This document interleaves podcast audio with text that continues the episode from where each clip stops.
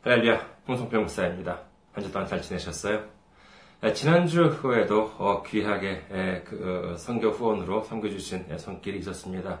이세나님께서 섬겨주셨습니다. 아, 감사합니다. 아, 주님의 넘치는 은혜와 아, 축복이 함께 하시기를 축원드리겠습니다. 오늘 여러분과 함께 은혜 나누실 말씀 보도록 하겠습니다. 함께 은혜 나누실 말씀 창세기 26장 22절 말씀이 되겠습니다. 창세기 26장 22절 말씀입니다. 봉독해 드리겠습니다. 이삭이 거기서 옮겨 다른 우물을 팠더니 그들이 다투지 아니하였으므로 그 이름을 르호봇이라 하여 이르되 이제는 여호와께서 우리를 위하여 넓게 하셨으니 이 땅에서 우리가 번성하리로다 하였더라. 아멘. 할렐루야. 하나님 사랑하시면 아멘 하시기 바랍니다. 오늘 저는 여러분과 함께 하나님 안에서의 승부사라는 제목으로 은혜를 나누고자 합니다. 2월 9일에 평창에서 개최된 한국 최초 동계 올림픽도 이제 지난 주일로 대단원의 막을 내렸죠. 생각해보면요, 참 여러 가지 드라마가 있었습니다. 여기는 뭐 예상했던 대로 좋은 성과를 올려준 경기도 있었나 하면은요, 아, 또 한편으로는요, 전혀 기대를 하지 않았던 종목에서 뜻밖의 메달 소식이 들려오기도 했습니다. 물론, 뭐 그렇다고 뭐 좋은 소식만이 있을 수 없겠죠. 분명히 이 종목에서는 메달이 어느 정도 나와야 하는데 아쉬운 결과로 끝나는 경우도 있었던 것이 사실입니다. 이런 올림픽처럼요, 이 세계적인 경기를 할 때에는요, 외국에 살고 있다는 것을 참 이렇게 실감을 합니다. 어, 이 방송을 들으시는 분들 중에서는 외국에 살고 계신, 거주하고 계신 분들도 많으실 줄 압니다만은, 한국에 있을 때는요, 예를 들어서 뭐 한국이 어느 나라랑 이제 축구를 한다고 하면 뭐 굳이 TV를 볼 필요도 없습니다. 우리나라 뭐 골이 들어가면은요, 뭐 여기저기 막그 집에서 뭐 와 하는 그런 어, 환호성이 들리기도 어, 합니다.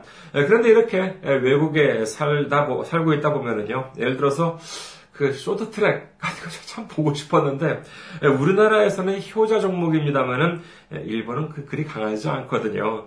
예, 그렇다 보니까는 뭐 어떻게 됩니까 볼 수가 없어요. 그렇다고 뭐 인터넷으로 보려고 했더니만 어, 또 해외에서는 또 이제 못 보게 되어 있더라고요. 좀 이렇게 여러 가지로 아쉬운 부분이 있었습니다만은 반면에 아주 잘 보여진 경기도 있었습니다. 그것이 어, 지금 뭐 한국에서도 뭐 대단한 인기라고 하죠. 바로 이 컬링, 예, 특히인지 여자 컬링 예, 경기였는데요. 이 경기는요, 어, 일본에서도 참 잘 볼 수가 있었습니다. 그 이유가 뭐겠어요? 예, 사실 그 이번에 일본에서도 대단히 좋은 성과를 내고 있는 경기였기 때문이죠. 동메달을 차지했습니다. 근데 특히 지난 그 금요일 날, 지난 지난주죠. 아, 지난주 금요일 날 한국과 일본이 한일전이 되면은요.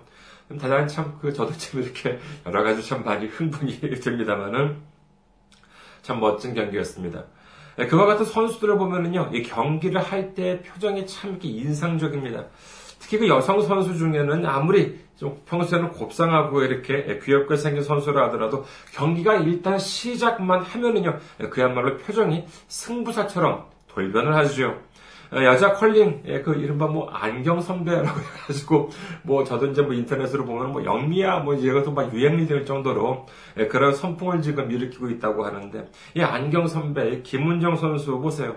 예, 평소에는 참 밝은 그와 같은 얼굴인데 경기에서 이렇게 투구를 할 때 보면은요 정말 무슨 눈에서 이렇게 불이라도 나올 것처럼 느껴지곤 했습니다. 이처럼 승부의 세계에서는 아무리 온순한 사람이라 한다 하더라도 이기기 위해서는 승부사 기질이 반드시 필요하겠습니다. 이 승부사 기질이라고 하는 것이 무엇이겠습니까?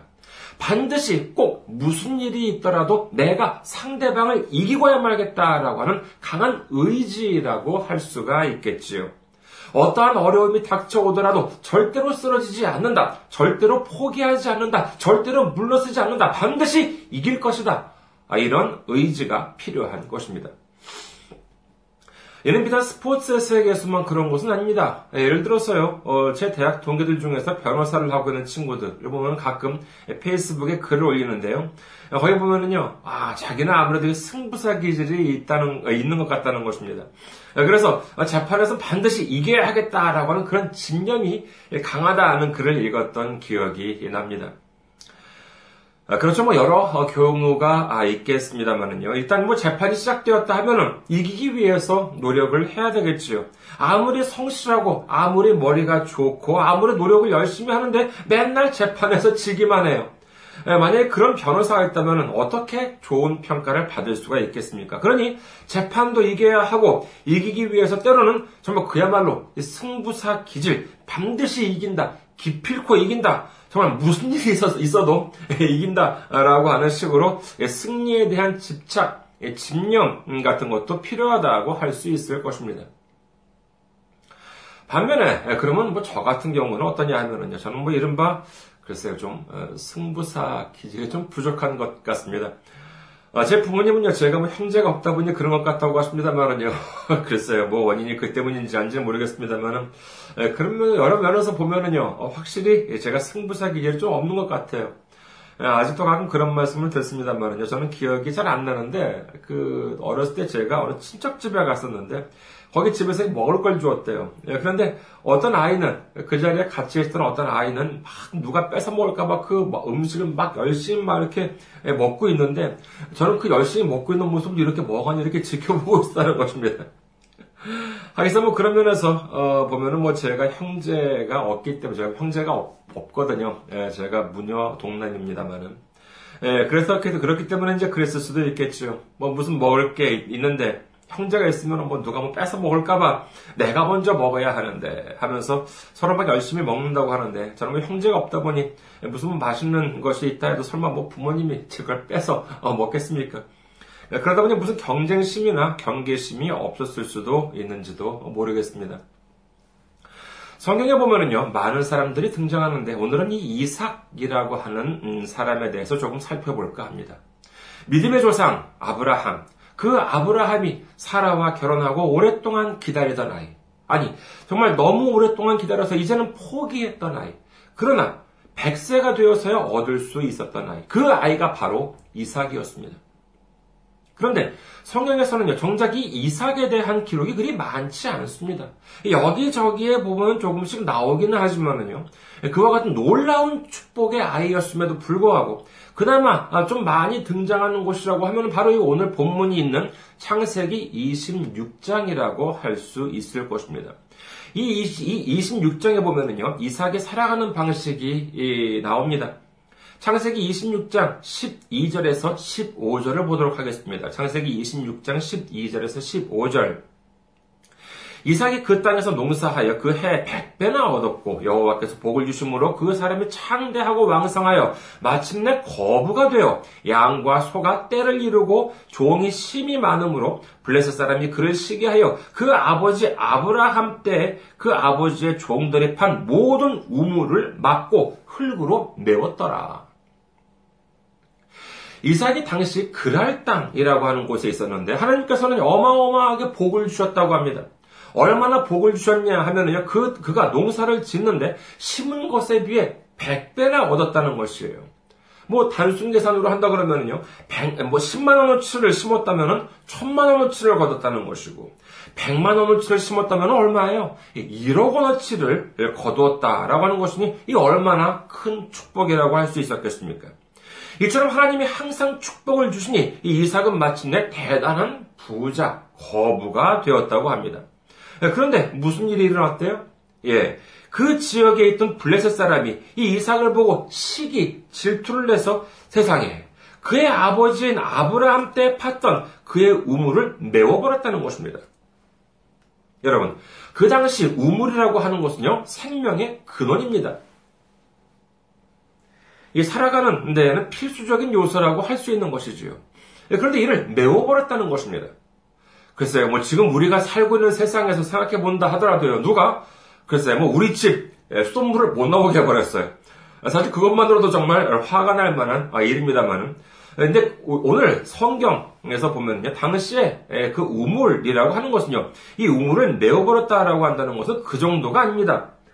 지금으로 본다면은요. 전기, 수도, 가스를 끊고 자동차를 빼앗아 버리고 뭐 그것만도 모자라서 일자리도 잃게 되었을 정도로 그야말로 삶의 터전을 완전히 빼앗겨 버렸다라고 할 수 있는 것이지요. 그것만이 아닙니다. 16절에 보면요. 다음과 같이 기록합니다. 창세기 26장 16절. 아비멜렉이 이삭에게 이르되 네가 우리보다 크게 강성한 즉 우리를 떠나라. 이 아비멜렉이라고 하는 사람은 당시 그 지역을 다스리던 왕이었습니다. 그런데 이 왕도 역시 이삭에게 그 땅을 떠날 것을 명합니다. 당시 그 지역은 블레셋 사람들이 많이 살고 있었고요. 이 아비멜렉 또한 블레셋 왕이었습니다. 그러니 뭐 팔이 뭐 안으로 굽는다고 어, 하는 것 때문이겠죠. 지금 우리 블레셋 사람들이 너에 대해서 불만이 이만저만 많은 것이 아니야. 이러다가 내가 다스리는 이 지역에서 무슨 소동이라도 나면은 큰일 난다. 그러니까는 뭐예요? 너는 여기서 떠나라! 지금 이러고 있는 것입니다. 이게 말이 됩니까? 그 지역은 아브라함 때도 살았던 지역입니다. 그리고 거기서 살면서 뭐 세금도 냈겠지요. 거부였다고 하니까는요. 나름대로 공헌도 했을 것입니다. 그런데 자기가 잘못한 것은 아무것도 없는데 거길 떠나라고 하니 그야말로 청천벽력이라고 하지 않을 수 없을 것입니다. 그야말로 목숨을 걸고 싸워도 시원치 않은 상황이라고 할 수 있겠지요. 그런데 성경은 어떻게 기록합니까? 이삭이 분을 내어 일어서더니 아비멜렉과 블레셋 사람들을 상대로 목숨을 걸고 싸웠더라. 라고 기록합니까? 아니요. 그 다음 구절을 봅니다. 창세기 26장 17절 이삭이 그곳을 떠나 그랄 골짜기에 장막을 치고 거기 거류하며 이게 뭐예요? 반박 한 번 안 해보고 오랜 세월 동안 지내왔던 그 곳을 떠났다는 것입니다. 그리고 18절에 보면은요, 또 우물을 팠는데, 20절에는 역시 또 그랄 지역의 목자들이 와서 말하기를 기껏 판 우물을, 아, 자기들 것이라고 우겼다는 것입니다. 이게 지금 말이 됩니까? 일은 여기서 끝나지 않습니다. 21절을 봅니다. 창세기 26장 21절. 또 다른 우물을 팠더니 그들이 또 다툼으로 그 이름을 신나라 하였으며, 여기서 뭐 다투었다라고 하는 것이 무엇이냐면요, 뭐 한쪽이 빼앗으려고 하는데 이것은 뭐 이제 안 뺏기려고 뭐 이렇게 싸웠다라고 하는 것이 아니에요. 상대방이 이의 제기를 해서 문제가 발생했다는 것이죠. 여기까지 오면은요, 아, 그래도 한 번쯤은 싸워봐야 하는 건 아니겠습니까? 당하고 사는 것도 한두 번이지 도대체 몇 번이나 당하면서 삽니까? 그런데 오늘의 주인공 이삭은 어떻게 했습니까? 그 다음 구절은 22절은 이렇게 시작합니다. 이삭이 거기서 옮겨 다른 우물을 팠더니 이게 벌써 몇 번째입니까? 여러분 이게 지금 남 이야기니까 아 그래? 뭐 그런가 보지 하고 끝나는 것 어, 같습니다만은요. 만약에 여러분의 가족, 여러분의 친구가 이렇게 당했다고 생각해 보십시오. 내가 오랫동안 장사하면서 여기서 장사를 해왔는데 장사가 좀 잘 될 것 같으니까 잘 되니까 해코지를 해요. 막 거기서 막 장사를 못하게 막 합니다. 아니면 내가 오랫동안 일하는 회사예요. 일해온 회사인데 제가 막 좋은 성과도 내고 승진도 빨리 하니까 동료들이 나를 도와주지 않은 망정 시기 질투를 내서 나를 잘리게 만들었습니다. 그럼 어떻게 해야 됩니까? 그렇죠. 싸워야죠. 그런데 싸우지도 않고 나가란다고 나갑니까? 그게 말이 돼요? 아무것도 생각하지 않고 이 부분을 읽으면요, 정말 속 터질 일입니다. 하지만 마지막 22절을요, 끝까지 봅니다. 창세기 26장 22절. 이삭이 거기서 옮겨 다른 우물을 팠더니 그들이 다투지 아니하였으므로 그 이름을 르호봇이라 하여 이르되 이제는 여호와께서 우리를 위하여 넓게 하셨으니 이 땅에서 우리가 번성하리로다 하였더라. 아멘. 밀리고 빼앗기고 양보하고 나서 이제 마지막으로 우물을 팠더니 이제 아무도 빼앗지 않았다는 것이에요. 그래서 거기를 르호봇, 넓은 곳이라고 이름을 붙였다는 것입니다.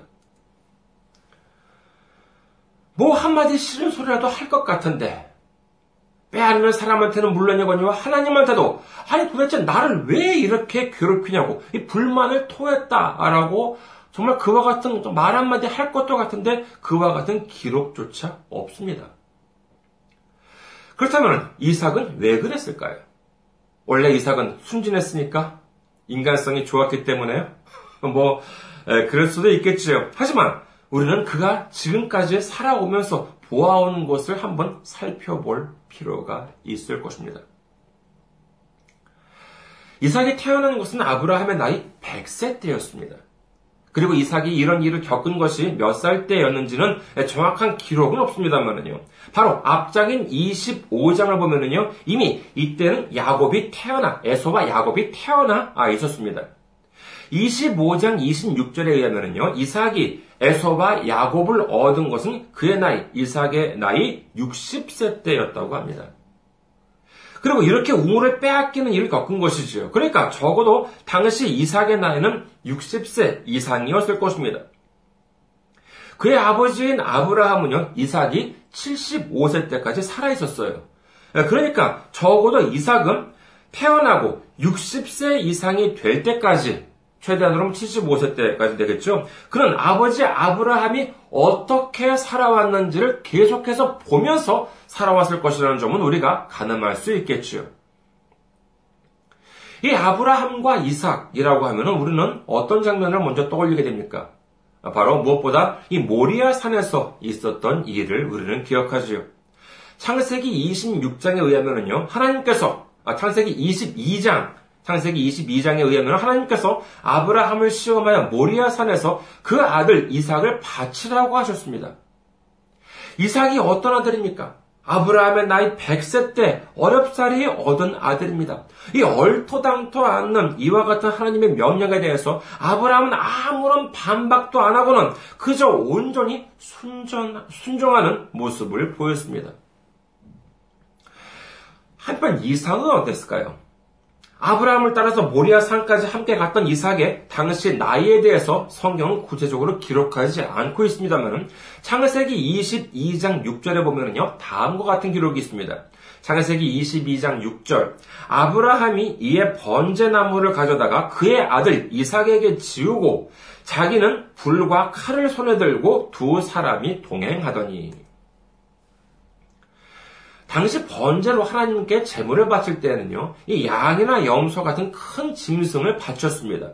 네, 그렇다면 이를 불로 태울 만한 나무가 아, 필요할 텐데, 이와 같은 장작, 어, 용으로 쓰일 나무가요, 설마 무슨 나무까지 뭐 서너 개 가지고는 어림도 없었겠지요.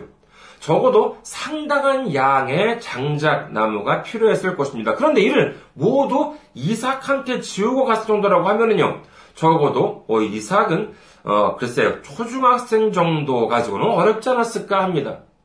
또한 유대인 역사학자 요세푸스에 의하면요, 당시 이삭의 나이는 전승에 의하면 대략 한 25세 정도였을 것이라고 추측을 한다고 합니다. 그때 뭐 이삭의 나이가 정확하게 무슨 몇 살이었는지는 알 수는 없지만요, 중요한 부분은 뭐냐 하면은 바로 이 이삭이 마음만 먹었다면요, 얼마든지 아브라함을 뿌리칠 힘이 있었다는 점입니다.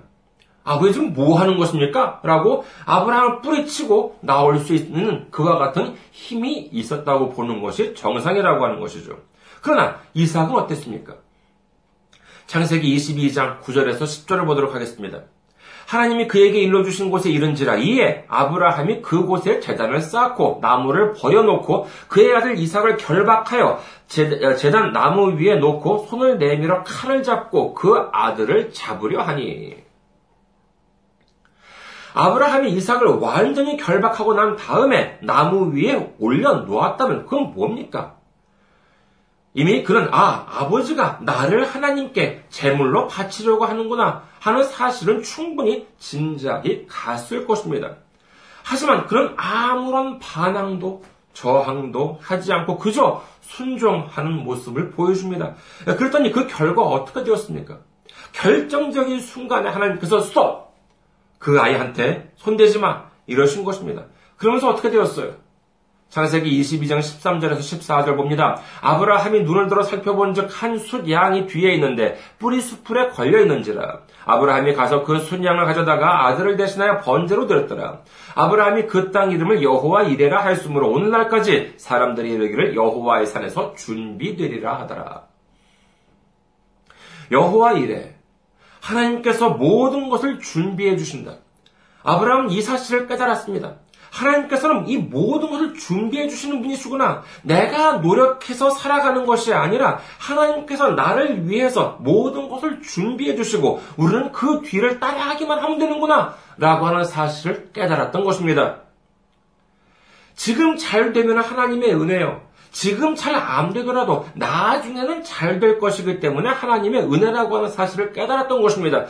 이러한 사실을 이제 이삭도 깨닫게 되는 것이지요. 어떻게 깨달았어요? 예, 아브라함의 삶을 지켜보았더니 그랬다라는 것입니다. 믿음의 조상이자 자신의 아버지의 삶을 통해서 아, 하나님은 준비해 주시는 분이시구나 라고 하는 사실을 깨달은 이삭은요. 지금 눈앞에서 우물을 빼앗긴다 하더라도 두렵지 않습니다. 왜요? 더 좋은 곳에 더 좋은 것으로 준비해 주시는 하나님을 그는 믿었기 때문이었던 것입니다. 그렇기 때문에 그는 일생을 통해서 평안한 삶을 살아갈 수가 있었던 것이지요. 하지만 이와 같은 이삭의 삶에 대해 조금 못마땅하게 여기고 있었을 한 인물이 있습니다. 누구였을까요? 예, 바로 그의 아들 야곱입니다. 물론 이삭에 대해서 야곱이 불만을 가지고 있었다라고 하는 기록은 성경에는 없습니다. 하지만은요, 이 야곱은 어쩌면 이 이삭의 삶을 보면서 좀 탐탁지 않게 생각했을 수도 있지 않았을까 합니다. 그냥 순진하게 하나님만 의지하는 것이 아니라 자기가 조금 더 열심히 노력하면은 더 좋은 삶을 살아갈 수 있지 않을까. 자기의 생각, 하나님의 생각 플러스 자신의 생각, 자신의 지혜로 조금 더 열심히 해보면은 조금 더 나은 삶, 조금 더 풍족한 삶을 살아갈 수 있지 않을까. 그렇게 생각한 야곱, 그는 먼저 자신의 지혜를 총동원해서 이 장자의 명분을 에서, 자신의 형 에서한테서 빼앗습니다. 그리고 거기에 머물지 않고 형이 받을 아버지의 축복을 자신의 어머니 리브가의 지혜를 또 동원해서 가로챕니다. 그 결과 축복을 받았습니까? 어떻게 됐습니까? 예, 말로는 축복을 받았죠. 하지만은 실상은 어땠습니까? 그 결과 축복을 받기는 그냥 자신의 형 에서로부터 쫓기는 신세가 되고 말았습니다. 도망쳐 나온 야곱이요 자신의 부인을 얻을 때는 어땠습니까? 야곱은 라헬을 얻으려고 7년 동안이나 무료로 노동을 해야 했습니다. 근데 그 결과 라헬을 얻기는 얻었지만은요, 이 자신이 원하지 않았던 레아까지도 얻게 되었지요. 뿐만 아니라 거기에 또 7년이나 더 보수도 받지 않고 노동을 해야 했습니다. 그렇게 해서 열두 아들과 딸 하나를 얻습니다마는 자신이 사랑한 여인이 여인인 라헬이 낳은 아들 중에 요셉은 어렸을 때 행방불명이 됩니다. 딸 디나는요 이민족에게 성폭행을 당하고 이에 대한 복수로 시므온과 레위는 세겜이 사는 성읍 모든 남성들을 살해하는 범죄를 저지르게 되지요. 그것도 모자라서 정말 가장 자신을 사랑했던 이 라헬은 일찌감치 잃고 맙니다. 하나님께서는 뭐라고 그러셨습니까? 하나님께서는 야곱더러 내가 축복을 받으려면 내 지혜대로 열심히 노력해서 내 형과 내 친척들, 내 이웃한테서 빼앗아라. 그래야지 내가 축복을 받는다. 이렇게 말씀하셨습니까? 창세기 25장 22절에서 23절을 보도록 하겠습니다. 창세기 25장 22절에서 23절. 그 아들들이 그의 태 속에서 서로 싸우는지라 그가 이르되 이럴 경우에는 내가 어찌할꼬 하고 가서 여호와께 묻자온데 여호와께서 그에게 이르시되 두 국민이 내 태중에 있구나. 두 민족이 내 복중에서부터 나누이리라. 이 족속이 저 족속보다 강하겠고 큰 자가 어린 자를 섬기리라 하셨더라. 여기서 두 민족이라고 하신 것은요, 에서는 에돔 족 속이 되고요. 그 다음에 야곱은 이스라엘 민족이 되는 것입니다만은 큰 자가 어린 자를 섬기리라. 즉, 에돔이 이스라엘 민족을 섬길 것이다. 라고 하는 말씀을 하나님께서는 언제 하셨습니까? 예, 아직 태어나기도 전에 아직 에서와 야곱이 이 리브가의 뱃속, 엄마 뱃속 안에 있을 때 이미 하나님께서는 말씀하셨던 것입니다. 로마서 9장 13절에는요, 다음과 같이 기록합니다. 기록된 바, 내가 야곱은 사랑하고 에서는 미워하였다 하심과 같으니라. 이는 어디 말씀을 이용한 것인가 하면은요, 말라기, 구약성경 제일 마지막에 있죠. 말라기 1장 2절에서 3절 말씀을 인용한 것입니다. 뭐 보면요, 아, 말라기 1장 2절에서 3절 보면은요, 여호와께서 이르시되 내가 너희를 사랑하였노라 하나 너희는 이르기를 주께서 어떻게 우리를 사랑하셨나이까 하는도다. 나 여호와가 말하노라 에서는 야곱의 형이 아니냐 그러나 내가 야곱을 사랑하였고 에서는 미워하였으며 그의 산들을 황폐하게 하였고 그의 산업을 광야의 이리들에게 넘겼느니라. 여기에도 보면은요, 하나님께서는 형인 에서를 미워하고 동생인 야곱을 사랑했다라고 말씀하십니다. 그런데 이상한 것이 뭐냐 하면은요, 그 이유가 어디에도 없습니다. 왜 형 에서를 미워하고 왜 동생 야곱을 사랑했는지에 대한 이유가 어디에도 안 적혀 있습니다. 이상해요? 말이 안 돼요? 불공평해요? 예, 맞습니다. 이상합니다. 말이 안 됩니다. 불공평하기 그지 없습니다. 하지만 더 이상하고 말이 안 되고 불공평한 사실을 말씀드릴까요? 하나님께서 왜 우리를 사랑하셨습니까? 하나님의 독생자 되신 예수님께서 왜 우리를 위해서 십자가에 달리셔야 했고, 왜 우리를 위해서 피를 흘리셔야 했습니까? 왜 우리를 그토록 사랑하신 것입니까? 우리에게 그만한 가치가 있습니까? 우리가 그만한 일을 했나요? 우리가 그런 엄청난 하나님의 사랑을 받을 만한 일을 했습니까? 세상에서 우리가 그토록 의입니까? 그렇게 의, 의로운 존재입니까? 훌륭한 인물입니까? 아닙니다. 이것이야말로 이상한 일이요. 이것이야말로 말이 안 되는 일이요. 이것이야말로 불공평한 일입니다. 하지만 그럼에도 불구하고 하나님께서는 우리를 이처럼 사랑해 주십니다. 이것이야말로 감사요. 이것이야말로 은혜인 것입니다. 세상에서의 승부사는 자신의 노력을 믿습니다. 자신의 수단을 믿습니다. 자신의 지혜를 믿습니다. 자신의 방법을 믿습니다. 그리고 자신의 경험, 자신의 능력을 믿습니다. 그런데 그런 상태에서는요, 반드시 이기고야 말겠다고 하는 집념을 갖고 승부에 임하죠. 이것이 바로 세상에서의 승부사인 것입니다. 하지만 자신의 노력과 수단과 지혜와 방법과 경험, 능력을 의지하면서 살아가려고 했던 야곱의 일생은 어떠했습니까? 애굽 왕 바로를 만난 자리에서 나이를 묻는 왕의 질문에 야곱은 답합니다. 창세기 47장 9절을 봅니다. 야곱이 바로에게 아뢰되 내 나그네 길의 세월이 130년이니이다. 내 나이가 얼마 못 되니 우리 조상의 나그네 길의 연조에 미치지 못하나 험악한 세월을 보내었나이다 하고 나 좀 열심히 살아보려고 했습니다. 하나님만 의지하는 삶이 아니라 내 능력도 의지하고 최선을 다하려고 노력했습니다. 그리고 뭐 여기는 뭐 제 상상을 좀 덧붙이자면은 적어도 내 아버지처럼 그저 하나님만 바라보고 사는 게 아니라 조금 더 나은 삶, 아버지보다는 더 나은 삶을 살아보려고 했어요. 어쩌면 그런 생각을 했을지도 모릅니다. 하지만 결과가 어땠어요? 예, 험악한 삶이었다는 것입니다.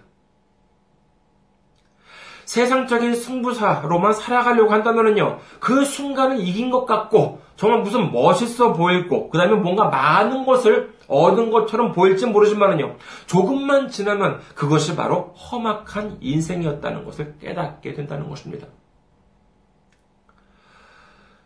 그렇다면 우리는 어떠한 삶을 살아가야 하겠습니까?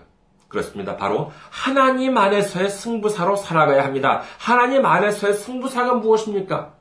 그것은 바로 세상적인 승부사가 자신의 노력과 수단과 지혜와 방법과 경험과 능력을 의지한다면 하나님 안에서의 승부사는 하나님의 지혜와 하나님의 능력과 하나님의 사랑을 믿는 것입니다. 하나님께 모든 것을 맡겨버리는 것입니다.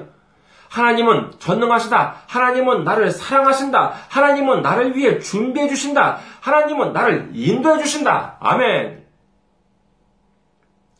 이를 믿고 앞으로 나아가는 것입니다. 나를 믿는 것이 아닌 세상을 믿는 것이 아닌 다른 사람을 믿는 것을 아니, 믿는 것이 아닌 나를 사랑해 주시는 전능하신 하나님을 믿고 나아가는 것 이것이 바로 하나님 안에서의 승부사인 것입니다.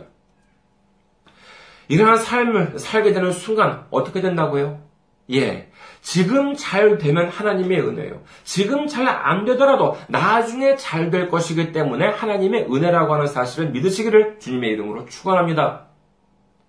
지금 잘 안 되면 하나님 지금 잘 되면은 하나님께 감사해요. 지금 잘 안 되더라도 나중에 잘 될 것이기 때문에 하나님께 감사라고 하는 사실을 믿으시기를 주님의 이름으로 축원합니다. 그렇습니다. 세상 사람들한테는요 선택지가 있습니다. 내가 잘하면 성공이고 내가 잘 못하면 실패입니다만은요. 우리 믿음 안에 있는 사람들한테 있어서는 선택의 여지가 없습니다. 이렇게 돼도 성공이고 저렇게 돼도 성공인 것입니다. 그 이유가 무엇입니까? 그 이유는 바로 하나님은 전능하신 하나님이십니다. 실수가 없으십니다. 그리고 그 하나님께서 우리를 너무나도 사랑하고 계시기 때문인 것입니다. 우리 모두가 지금 이 순간 조금 어렵더라도 걱정하지 마십시오. 걱정하시거나 다투실 필요가 없습니다. 천지를 창조하신 하나님께서 나와 함께 하십니다. 전능하신 하나님께서 나와 동행하십니다. 하나님께서 나를 너무나도 사랑하십니다. 하나님께서 나를 지금 이 순간도 인도해 주십니다. 믿으시면 아멘 하시기 바랍니다. 이 사실을 믿고 하나님 안에서의 진정한 승부사가 되어서 나가도 복을 받고 들어와도 복을 받는 우리 모두가 되시기를 주님의 이름으로 축원합니다. 감사합니다. 한 주 동안 승리하시고 건강한 모습으로 다음 주에 뵙도록 하겠습니다.